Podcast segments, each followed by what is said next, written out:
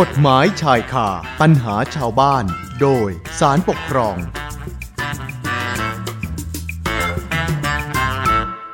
เอาละค่ะเข้าสู่ช่วงเวลากฎหมายชายคาปัญหาชาวบ้านโดยสารปกครองกันต่อนะคะ คุณฟังคะเรื่องของอาคาร อาคารเนี่ยก็ถือว่าเป็นสิ่งปลูกสร้างที่มีความสำคัญ เพราะว่านอกจากจะเป็นแหล่งที่อยู่อาศัยแล้ว ก็ยังมีพื้นที่ทำกิจกรรมต่างๆ ได้มากมาย ไม่ว่าจะเป็นการดำเนินธุรกิจการค้า เป็นอาคารพาณิชย์ ตลาด หรือว่าศูนย์การค้า ซึ่งการก่อสร้างอาคารแต่ละประเภทเนี่ยก็จะต้องได้รับอนุญาต จากเจ้าพนักงานท้องถิ่นซะก่อน โดยการก่อสร้างอาคารแต่ละแบบนะก็จะต้องเป็นไปตามมาตรฐานที่กฎหมายควบคุมอาคาร ได้กำหนดไว้ ถ้าหากว่าคำสั่งอนุญาตให้ก่อสร้างอาคารใด ๆ ก็ตาม ออกโดยไม่มีอำนาจ หรือไม่ถูกต้องตามรูปแบบขั้นตอนคำสั่งที่ว่านี้ก็อาจจะ ถูกเพิกถอนได้นะคะสำหรับคดีปกครองที่วิทยากรนำมาเล่าสู่กันฟังในวันนี้เนี่ยเป็นกรณีเกี่ยวกับการออกคำสั่งทางปกครอง ไม่อนุญาตให้เอกชนรายหนึ่ง ก่อสร้างอาคารร้านค้าปลีกส่ง ขนาดเล็ก โดยอ้างว่าการก่อสร้างอาคารที่ว่านี้ไปขัดกับประกาศของจังหวัด เกี่ยวกับนโยบายการอนุญาตก่อสร้าง ดัดแปลง หรือเปลี่ยนการใช้อาคาร เพื่อขยายสาขาของธุรกิจ ค้าปลีก ค้าส่งสมัยใหม่ทำให้เอกชนผู้ยื่นขออนุญาตได้รับความเสียหาย เขาก็เลยไปยื่นฟ้องต่อศาลปกครอง เพื่อให้ศาลพิจารณาว่า คำสั่งของราชการที่ไม่อนุญาตให้ก่อสร้างอาคารเนี่ยเป็นคำสั่งที่ชอบด้วยกฎหมาย หรือไม่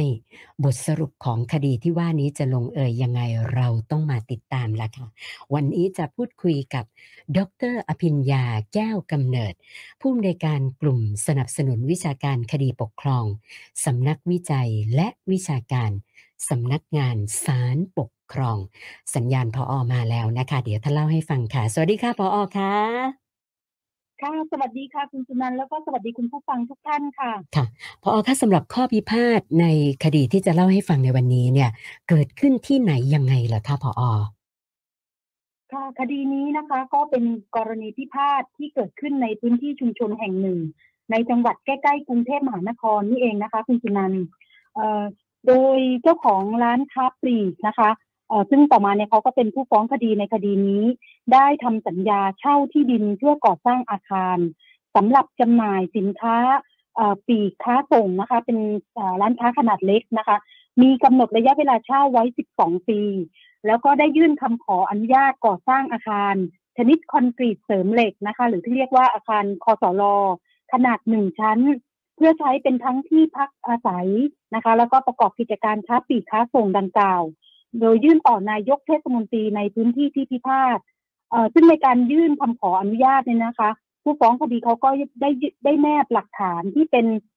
แผนผังบริเวณ แบบแปลน แล้วก็รายการประกอบแบบแปลนนะคะ พร้อมทั้งสำเนาโฉนดที่ดิน และก็เอกสารอื่นประกอบการพิจารณาไปด้วย แต่เมื่อนายกเทศมนตรีนะคะ ได้พิจารณาแล้ว ก็ได้มีหนังสือแจ้งมายังเจ้าของห้างค้าปลีกค้าส่งรายนี้นะคะว่า ขอขยายระยะเวลาในการพิจารณาอนุญาตออกไปอีก 45 วัน เพราะเหตุว่าจะต้องออรับฟังความความเห็นเกี่ยวกับคำขออนุญาตจากทุกภาคส่วนก่อน เนื่องจากปรากฏว่ามีชาวบ้านกลุ่มหนึ่งนะคะ ได้รวมตัวกันยื่นคำคัดค้านการดำเนินธุรกิจค้าปลีกค้าส่งดังกล่าว ทีนี้เมื่อครบ 45 วันแล้วนะคะ นายกเทศมนตรีก็ได้มีหนังสือแจ้งมายังเจ้าของห้างค้าปลีกค้าส่งรายนี้นะคะ ที่เป็นผู้ฟ้องคดีเนี่ยนะคะ ให้ไปดำเนินการขอรับใบอนุญาตก่อสร้างอาคาร พร้อมทั้งให้ชำระค่าธรรมเนียมด้วยแต่อีกเดือนเอ่ออีกหนึ่งเดือนต่อมาเนี่ยก็ปรากฏว่านายกเทศมนตรีเนี่ยกลับมีหนังสือแจ้งมายังผู้ฟ้องคดีว่ายังไม่ได้ออกใบอนุญาตให้นะ เพราะเหตุว่าต้องหารือจังหวัดก่อน เนื่องจากได้รับหนังสืออจากทางอำเภอว่า ควรมีการรับฟังความคิดเห็นของประชาชนในพื้นที่จากทุกภาคส่วนที่เกี่ยวข้องอรวมทั้ง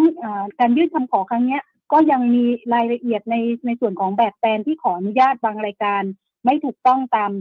พระราชบัญญัติควบคุมอาคาร พศ 2522 นะคะแล้วก็ตามความเห็นของ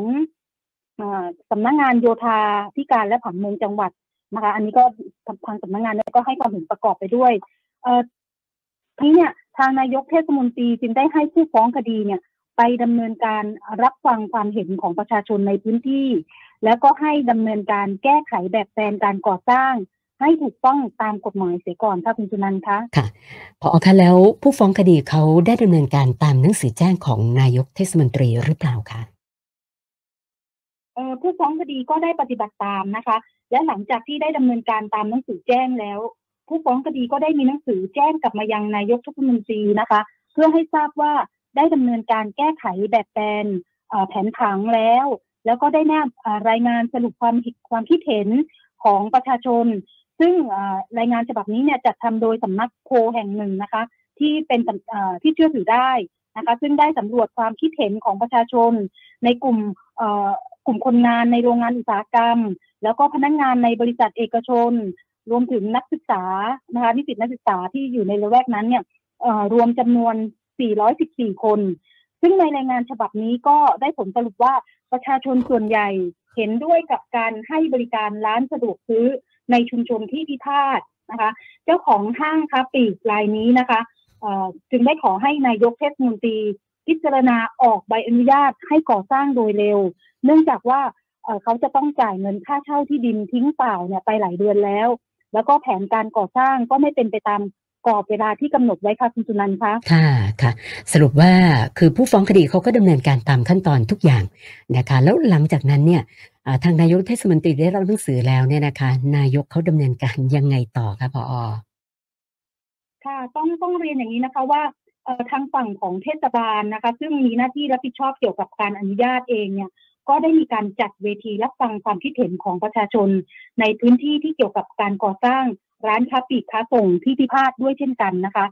โดยเป็นการมอบหมายให้มหาวิทยาลัยที่อยู่ในพื้นที่เป็นผู้ดำเนินการสำรวจความคิดเห็น ซึ่งในเวทีรับฟังความคิดเห็นของฝ่ายเทศบาลเนี่ยนะคะ ก็มีผู้เข้าร่วมรับฟังความคิดเห็นประมาณ 300 คน โดยส่วนใหญ่จะเป็นประชาชนที่ คัดค้านการสร้างร้านค้าปลีกค้าส่งนะคะ ซึ่งตรงนี้ก็แน่นอนว่าผลการรับฟังความคิดเห็นจากเวทีดังกล่าว ก็ปรากฏว่าประชาชนที่เข้าร่วมอภิปรายทั้งหมดเลยนะคะส่วนใหญ่เนี่ยเขาก็เห็นว่าการสร้างร้านค้าปลีกค้าส่งที่พิพาทจะส่งผลกระทบต่อชุมชนหลายด้าน ทั้งทางด้านเศรษฐกิจสังคม การเมืองอการปกครองนะคะวัฒนธรรมแล้วก็สิ่งแวดล้อมอีกด้วย นอกจากนี้นะคะในระหว่างในระหว่างนั้นเองเนี่ย ทางจังหวัดที่ที่ที่พัดเนี่ยนะคะ ก็ได้มีการออกประกาศเรื่องนโยบายการอนุญาตก่อสร้าง ดัดแปลง แล้วก็เปลี่ยนการใช้อาคารเพื่อขยายสาขาของธุรกิจค้าปลีกค้าส่งสมัยใหม่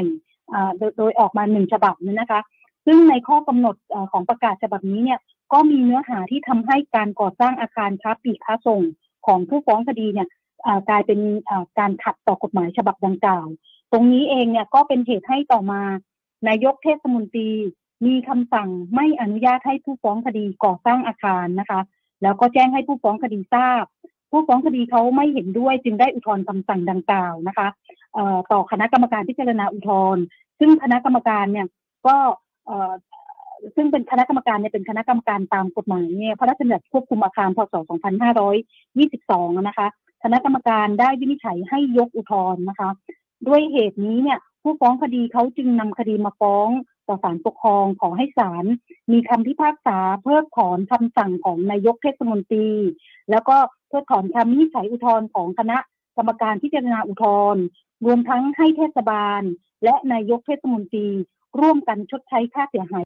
ที่ขึ้นจากการที่ผู้ฟ้องคดีไม่สามารถก่อสร้างอาคารให้แล้วเสร็จตามกรอบระยะเวลาที่กำหนดได้ ให้แก่ผู้ฟ้องคดีนะคะ โดยคดีนี้เนี่ย เทศบาลได้ได้ตกเป็นผู้ถูกฟ้องคดีที่หนึ่งนายกเทศมนตรีเป็นผู้ถูกฟ้องคดีที่สองแล้วก็คณะกรรมการพิจารณาอุทธรณ์เป็นผู้ถูกฟ้องคดีที่สามค่ะคุณสุนันท์คะค่ะ หลายท่านก็คงอยากจะทราบว่า และเมื่อคดีเข้าสู่การพิจารณาของศาลปกครองแล้วเนี่ยนะคะ ผลการพิจารณาออกมาเป็นยังไงบ้างคะพอค่ะ เมื่อศาลปกครองได้พิจารณาข้อเท็จจริงต่างๆนะคะ ศาลก็รับฟังข้อที่จริงที่เป็นที่ยุติจากการจากในสำนวนนั้นนะคะ และรับฟังได้ว่า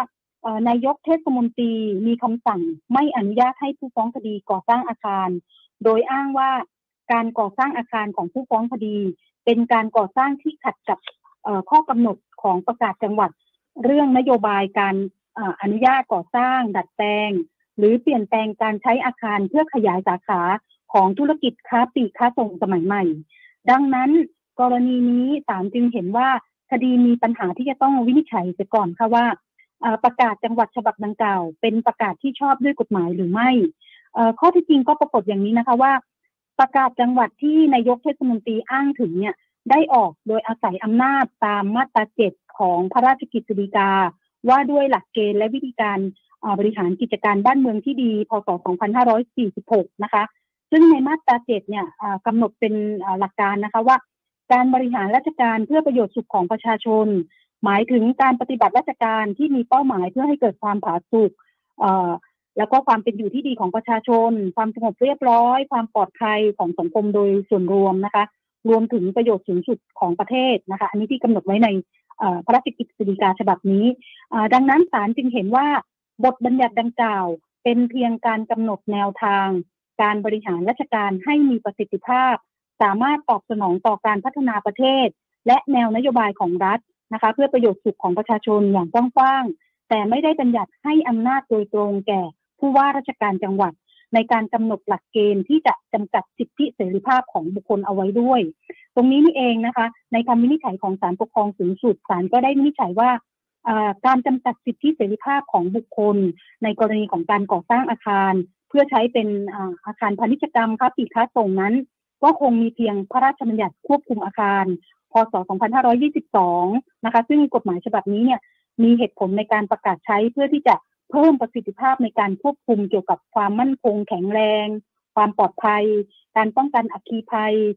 การสาธารณสุขนะคะ แล้วก็การรักษาคุณภาพสิ่งแวดล้อม การผังเมือง การสถาปัตยกรรม แล้วก็การอำนวยความสะดวกแก่การจราจรนะคะ ซึ่งนอกจากกฎหมายควบคุมอาคารแล้วเนี่ยก็ยังมีกฎหมายอีกฉบับหนึ่งก็คือพระราชบัญญัติการผังเมือง พศ 2518 นะคะ ที่กฎหมายฉบับนี้เนี่ยมีเหตุผลในประการในการประกาศใช้ ก็เพื่อการวางแล้วก็การจัดทำผังเมืองรวม ให้สอดคล้องกับสภาพการและสิ่งแวดล้อมที่เปลี่ยนแปลงไปนะคะ กฎหมายสองฉบับนี้เป็นกฎหมายที่มีบทบัญญัติบางประการเกี่ยวกับการจำกัดสิทธิและเสรีภาพของบุคคล โดยเฉพาะในเรื่องของการประกอบกิจการแล้วก็การก่อสร้างนะคะ ซึ่งซึ่งตรงนี้เองเนี่ยศาลได้วินิจฉัยต่อไปนะคะ ว่ารัฐธรรมนูญแห่งราชอาณาจักรไทยพุทธศักราช 2550 ซึ่งเป็นกฎหมายที่ใช้บังคับอยู่ในขณะที่เกิดคดีข้อพิพาทเนี่ยนะคะ ได้มีบทบัญญัติไว้หลายมาตราที่บัญญัติเป็นหลักการนะคะ เกี่ยวกับการจำกัดสิทธิเสรีภาพของบุคคลว่าจะจะทำได้ก็โดยอาศัยอำนาจตามบทบัญญัติแห่งกฎหมายเท่านั้นนะคะ แต่ปรากฏว่าพระราชบัญญัติสองฉบับก็คือพระราชบัญญัติควบคุมอาคาร แล้วก็พระราชบัญญัติผังเมืองเนี่ยไม่ได้ให้อำนาจผู้ว่าราชการจังหวัดในการออกหลักเกณฑ์ใด ๆ เพื่อที่จะจำกัดสิทธิเสรีภาพของบุคคลตามที่ปรากฏในคดีนี้นะคะ ดังนั้นศาลปกครองสูงสุดในคดีนี้จึงเห็นว่าการที่ผู้ว่าราชการจังหวัดอาศัยอำนาจตามมาตราเจ็ดแห่งพระราชกิจสีกาว่าด้วยหลักเกณฑ์ และวิธีการ บริหารกิจการบ้านเมืองที่ดีนะคะ แล้วก็มาออกประกาศที่พิพาทเนี่ย จึงเป็นการออกข้อกำหนดเกี่ยวกับการก่อสร้างอาคารและก็การผังเมือง โดยไม่มีอำนาจค่ะคุณจินันคะค่ะพอค่ะคือฟังดูแล้วเนี่ยก็แสดงว่าอย่างนี้คำสั่งของนายกเทศมนตรีที่ไม่อนุญาตให้ผู้ฟ้องคดีเขาก่อสร้างอาคารโดยอ้างว่า ไปขัดกับประกาศของจังหวัดเนี่ยก็คือไม่ชอบด้วยกฎหมายใช่ไหมคะค่ะ เอ่อตามคำวินิจฉัยของศาลเป็นไปตามที่คุณสุนันท์กล่าวเลยนะคะ เพราะว่าการที่นายกเทศมนตรีนะคะ มีคำสั่งไม่อนุญาตให้ผู้ฟ้องคดีก่อสร้างอาคารโดยอ้างว่าขัดต่อประกาศจังหวัดดังกล่าว โดยไม่ได้พิจารณาตามความในพระราชบัญญัติควบคุมอาคาร แล้วก็พระราชบัญญัติการผังเมืองนะคะ ประกอบกับไม่ได้พิจารณาตามความในประกาศของกรมโยธาธิการและการผังเมือง ซึ่งประกาศของกรมโยธาเนี่ย เขามีมีข้อกำหนดเกี่ยวกับหลักเกณฑ์การใช้ประโยชน์ในทรัพย์สิน เพื่อประโยชน์ในการวาง และจัดทำผังเมืองรวมในในท้องที่จังหวัดที่พิพาทนะคะ ซึ่งเป็นประกาศที่ออกในปีพศ 2550 ขณะที่เกิดคดีพิพาทนะคะตรงนี้เนี่ยจึงเป็นการออกคำสั่งโดยไม่ชอบด้วยกฎหมายนะคะ เพราะว่ากฎหมายทั้งสามฉบับที่กล่าวมาเนี่ยเป็นกฎหมายที่ใช้โดยตรงกับคดีนี้ ประกอบกับเรื่องนี้นะคะ กระทรวงมหาดไทยซึ่งเป็นหน่วยงานต้นสังกัดของ กรมโยธาธิการและการผังเมืองเนี่ยก็เห็นว่าประกาศจังหวัดฉบับที่พิพาทเนี่ยนะคะ เป็นประกาศที่ไม่มีผลในทางปฏิบัติ เพราะว่าการอนุญาตก่อสร้าง ดัดแปลงรื้อถอน หรือว่าการเปลี่ยนการใช้ประโยชน์อาคารเนี่ยนะคะเป็นอำนาจหน้าที่ของเจ้าพนักงงานท้องถิ่นตามกฎหมายควบคุมอาคาร ซึ่งเจ้าพนักงงานท้องถิ่นจะต้องพิจารณาตามกฎกระทรวง หรือว่าข้อบัญญัติท้องถิ่น หรือว่าประกาศกระทรวงมหาดไทย ที่ออกตามความในพระราชบัญญัติควบคุมอาคาร แล้วก็กระทรวงมหาดไทยก็ได้ได้ได้ใช้มาตรการทางกฎหมายที่ว่าด้วยการควบคุมอาคาร แล้วก็กฎหมายที่ว่าด้วยการผังเมืองเนี่ยมาบังคับใช้กับอาคารพาณิชยกรรมและประเภทการค้าปีค้าส่งที่ครอบคลุมไว้ทุกพื้นที่แล้วนะคะเอ่อฉะนั้นเนี่ยเมื่อนายกเทศมนตรีมีคำสั่งไม่อนุญาตให้ผู้ฟ้องคดีก่อสร้างอาคาร โดยอ้างว่าเป็นการก่อสร้างที่ขัดกับประกาศจังหวัด ฉบับที่พิพาทเนี่ยเพียงประการเดียวศาลจึงเห็นว่าคำสั่งไม่อนุญาตดังกล่าว เป็นคำสั่งที่ไม่ชอบด้วยกฎหมาย แล้วก็ก่อให้เกิดความเสียหายแก่ผู้ผู้ฟ้องคดีนะคะ เนื่องจากว่าผู้ฟ้องคดีเนี่ยได้ไปทำสัญญาเช่าที่ดินประกอบกิจการค้าปลีกค้าส่ง ในที่ดินดังกล่าวไว้แล้วคำสั่งของนายกเทศมนตรีจึงเป็นการกระทำละเมิดต่อผู้ฟ้องคดี ตามมาตรา 420 แห่งประมวลกฎหมายแพ่งและพาณิชย์นะคะ ตรงนี้เนี่ยจึงต้องรับผิดชดใช้ค่าสินไหมทดแทนให้แก่ผู้ฟ้องคดีในผลแห่งละเมิดนะคะ ที่นายกเทศมนตรีได้กระทำไปในการปฏิบัติหน้าที่นะคะ ตรงนี้ก็จะเป็นไปตามมาตราห้าวรรคหนึ่งแห่งพระราชบัญญัติความรับผิดทางละเมิดของเจ้าหน้าที่ค่ะคุณนันคะค่ะพอคะแล้วเรื่องของการรับผิดชอบชดใช้ค่าเสียหายในกรณีนี้เนี่ยนะคะ ไม่แน่ใจว่าเอเทศบาลจะต้องรับผิดชอบในลักษณะไหนยังไงบ้างเหรอคะ คดีนี้นะคะ ผู้ฟ้องคดีเขาได้เรียกร้องค่าเสียหายมาหลายรายการนะคะ ซึ่งส่วนใหญ่ก็จะเป็นรายการที่ไม่สามารถก่อสร้างอาคารได้นะคะ อย่างเช่น ค่าเสียหายจากจากการเช่าที่ดินแล้วก็ค่าสร้างแบบแปลนอาคาร ค่าสถาปนิกนะคะ นอกจากนั้นก็จะมีค่างานตกแต่งค่างานก่อสร้าง ค่าจัดทำห้องทำงานค่าแรงจ่ายให้กับบุคคลและพนักงานในสาขาดังกล่าวเนี่ยนะคะ ซึ่งศาลปกครองสูงสุดได้พิจารณาแล้วนะคะ ก็ไม่ได้ไม่ได้กำหนดให้เทศบาลเนี่ยต้องชดใช้ให้กับผู้ฟ้องคดีเนี่ยทุกรายการตามคำขอนะคะ แต่กำหนดให้เทศบาล ซึ่งเป็นผู้ถูกฟ้องคดีที่หนึ่งในคดีนี้เนี่ยนะคะ ชดใช้ค่าเสียหายให้แก่ผู้ฟ้องคดี เฉพาะค่าเสียหายที่เกิดจากค่าเช่าที่ดินเท่านั้นนะคะ โดยพิจารณาจากเอกสารแนบท้ายสัญญาเช่าที่ดิน ระหว่างผู้ฟ้องคดีกับผู้ให้เช่า ซึ่งได้กำหนดอัตราค่าเช่าไว้เดือนเดือนละห้าหมื่นบาท แล้วก็รวมค่าภาษีต่างๆ แล้วก็จากเอกสารหลักฐานเกี่ยวกับการจ่ายเงินค่าเช่าผ่านธนาคารนะคะ ซึ่งตรงนี้เนี่ยก็เป็นก็น่าเชื่อถือได้นะคะ ว่าผู้ฟ้องคดีได้จ่ายเงินค่าเช่าที่ดินให้แก่ผู้ให้เช่า ในอัตราเดือนละห้าหมื่นบาทจริง ประกอบกับข้อที่จริงได้ปรากฏในสำนวนเนี่ยนะคะว่า ผู้ฟ้องคดี ได้ยื่นคำขออนุญาตก่อสร้างอาคาร ตั้งแต่ต้นปีพศ 2550 แต่แบบแปลนบางรายการยังไม่ถูกต้องอตามกฎหมายควบคุมอาคารนะคะ แล้วก็กฎกระทรวงที่เกี่ยวข้อง ซึ่งตรงนี้นายกเทศมนตรีก็ได้มีหนังสือเป็นหนังสือลงวันที่ 14 กันยายน 2550 นะคะ ให้ผู้ฟ้องคดีไปแก้ไขแบบแปลนให้ถูกต้อง และผู้ฟ้องคดีก็ได้ไปดำเนินการแก้ไข พร้อมกับได้ยื่นหนังสือ เอามาใหม่นะคะ หลังจากนั้นอีกหนึ่งเดือนประมาณหนึ่งเดือนก็คือวันที่ 11 ตุลาคม 2550 เนี่ย ได้ยื่นเอกสารที่แก้ไขเปลี่ยนแปลงแผนผังบริเวณแบบแปลนแล้วก็รายการประกอบแบบแปลนตามคำสั่งของนายกเทศมนตรีแล้ว ตรงนี้ศาลได้วินิจฉัยว่านายกเทศมนตรีนะคะ ซึ่งเป็นผู้ถูกฟ้องคดีที่สองเนี่ย จึงมีหน้าที่ที่จะต้องตรวจแล้วก็พิจารณา และก็ออกใบอนุญาตให้กับผู้ฟ้องคดีภายใน 30 วัน นับแต่วันที่ผู้ฟ้องคดีได้ดำเนินการแก้ไขแบบแปลนนะคะ ตรงนี้จะเป็นไปตามมาตรา 27 วรรคสองแห่งพระราชบัญญัติควบคุมอาคาร พศ 2522 นะคะ ดังนั้นผู้ฟ้องอดังนั้นเนี่ยนายกเทศมนตรีนะคะ จึงควรจะต้องออกใบอนุญาตให้แก่ผู้ฟ้องคดีอย่างช้า ก็คือ 30 วันนับจากวันที่ยื่นวันที่แก้ไขแล้วนะคะ ก็จะเป็นวันที่ 10 พฤศจิกายน 2550 นะคะ ซึ่งนับจากถึงนับจากวันฟ้องก็คือวันที่ 14 ตุลาคม 2551 นะคะตั้งแต่ตั้งแต่ที่เขาแก้ไขแล้วเนี่ย รวมเป็นระยะเวลาแล้วเนี่ย 11 เดือน 4 วันนะคะ ดังนั้นเมื่อพิจารณาถึงพฤติการที่นายกเทศมนตรีไม่ออกใบอนุญาตให้แก่ผู้ฟ้องคดีภายในระยะเวลาดังกล่าว โดยไม่มีเหตุที่จะอ้างโดยชอบด้วยกฎหมาย นะคะ ประกอบกับพิจารณาความร้ายแรงแห่งการกระทำละเมิดแล้วเนี่ยศาลปกครองสูงสุดจึงเห็นสมควรกำหนดค่าเสียหาย ในส่วนที่เป็นค่าเช่าที่ดินให้แก่ผู้ฟ้องคดี ที่ได้จ่ายไปให้กับเจ้าของที่ดิน มาเป็นระยะเวลา 11 เดือนนะคะ รวมแล้วก็เป็นเงินจำนวน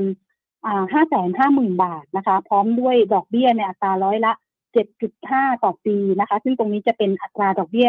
ที่กฎหมายกำหนดไว้ในขณะนั้นนะคะ ส่วนในเรื่องของค่าแบบแปลนงานสถาปนิกนะคะ ที่ผู้ฟ้องคดีเนี่ยเขาขอมาด้วยเนี่ยศาลเห็นว่าผู้ฟ้องคดีจะได้รับความเสียหายก็ต่อเมื่อคำสั่งที่ไม่อนุญาตของนายกเทศมนตรีเนี่ยนะคะที่ไม่อนุญาตให้ก่อสร้างเนี่ยนะคะทำให้แบบแปลนนั้นน่ะเป็นอันไร้ประโยชน์ที่จะใช้ประกอบการขออนุญาตก่อสร้างอีกต่อไป ตรงนี้ เมื่อปรากฏว่าคำสั่งที่ไม่อนุญาตให้ก่อสร้างอาคารของนายกเทศมนตรีไม่ชอบด้วยกฎหมายนะคะ แล้วก็จะต้องเพิกของคำสั่งดังกล่าว แล้วก็พิจารณาคำสั่งอนุญาตก่อสร้างฉบับนี้ใหม่อีกครั้งหนึ่งเนี่ยดังนั้นแบบแปลนดังกล่าวเนี่ยยังสามารถใช้ประโยชน์ในการพิจารณาคำขออนุญาตก่อสร้าง ฉบับนี้ได้อยู่นะคะผู้ฟ้องคดีจึงไม่ได้รับความเสียหายในกรณีของค่าแบบแปลนงานสถาปนิกดังกล่าวตามที่อ้างส่วนสำสำหรับ ค่างานตกแต่ง ค่างานก่อสร้าง